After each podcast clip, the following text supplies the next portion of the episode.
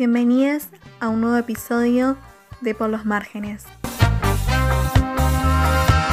Un postcat pensado por y para estudiantes de trabajo social.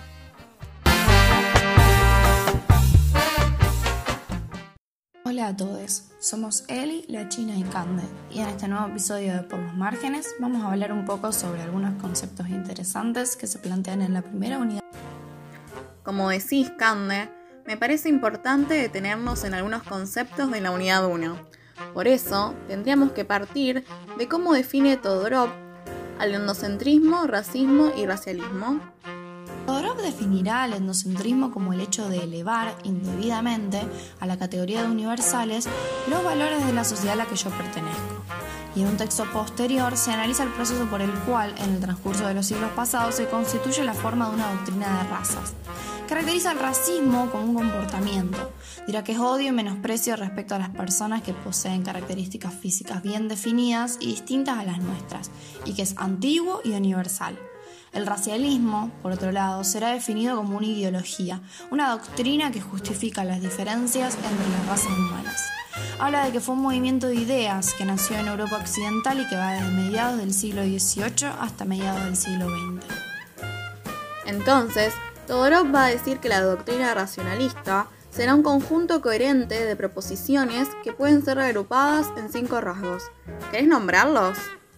Sí, por un lado está la existencia de la raza. Esto se afirma en la importancia del concepto de raza entendida como agrupamiento humano cuyos miembros poseen características físicas comunes. Por otro lado, la continuidad entre lo físico y lo moral. A la división del mundo en razas corresponde la división en culturas. La relación causal de esto es que las diferencias físicas determinan las diferencias culturales.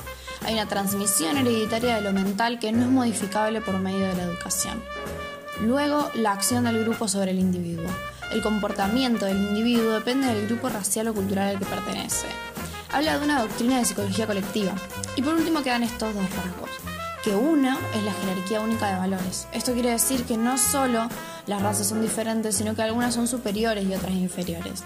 Hay por lo tanto una escala de valores etnocéntricos. La última es la política fundada en el saber. El racialista lo que busca es comprometerse en una política que coloque al mundo en armonía.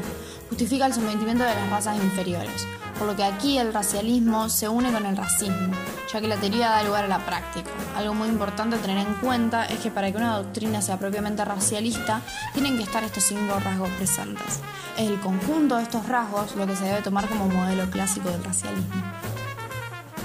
Bueno, y en el capítulo pasado hablamos un poco sobre cómo la perspectiva antropológica se puede comprender a través de las sucesivas etapas de expansión del capitalismo en el mundo, ya que en, en, situaciones de conquista y dominación, las relaciones que predominan sobre la visión del otro se basan en relaciones asimétricas, ¿no?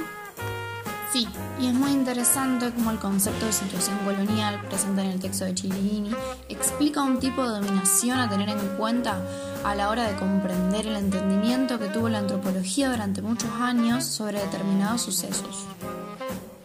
Claro, y por eso estaría bueno poder comentar qué es la situación colonial. Forma parte del sistema capitalista y crea el salvaje, al primitivo, como una imagen invertida al europeo es el contexto histórico y político que explica el surgimiento de la antropología como disciplina social, en tanto que construirá a los pueblos no europeos como su objeto de estudio. Se puede definir también como la dominación impuesta por una minoría racial y culturalmente diferente, que actúa en nombre de una superioridad racial o étnica y cultural, afirmada dogmáticamente. Dicha minoría se impone a una población autóctona que constituye una mayoría numérica, pero que es inferior al grupo dominante desde un punto de vista material. Esta dominación vincula en alguna forma la relación entre civilizaciones radicalmente diferentes. Una sociedad industrializada, mecanizada, de intenso desarrollo, y otra de economía atrasada y simple, y cuya tradición religiosa no es cristiana. Esta relación presenta un carácter antagónico básico, que es resuelto por la sociedad desarrollada con el uso de la fuerza, con un sistema de autojustificaciones y un patrón de comportamientos estereotipados operando en la relación. Entonces podemos decir que la situación colonial es una situación total, porque agrupa varios tipos de empresas implicadas. Por ejemplo, como la material, que incluye el control de tierras y las riquezas de la población nativa e impone una economía subordinada a la metrópoli. Y por otro lado, la político-administrativa, que comprende el control y la imposición de autoridades, de la justicia, la eliminación de normas jurídicas nativas, y acompaña todo eso con la creación de nuevas divisiones territoriales que rompen las organizaciones políticos autóctonas.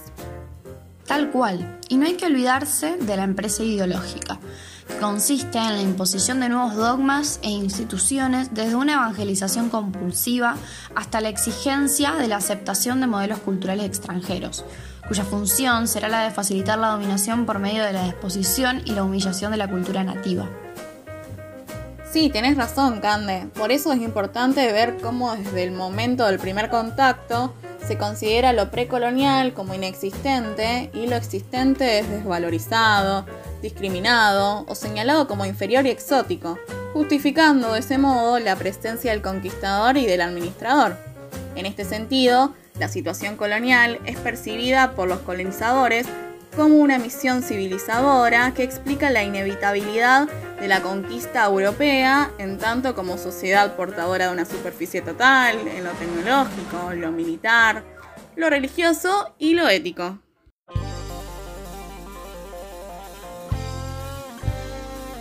Y es así que damos por finalizado este episodio de Por los Márgenes. Queremos recordarles que ante cualquier duda o consulta nos pueden escribir en nuestras redes sociales en Instagram nos encuentran como arroba pampillón fcpolit y en Twitter como arroba pampillón unr. Dicho esto, nos vemos en el próximo episodio.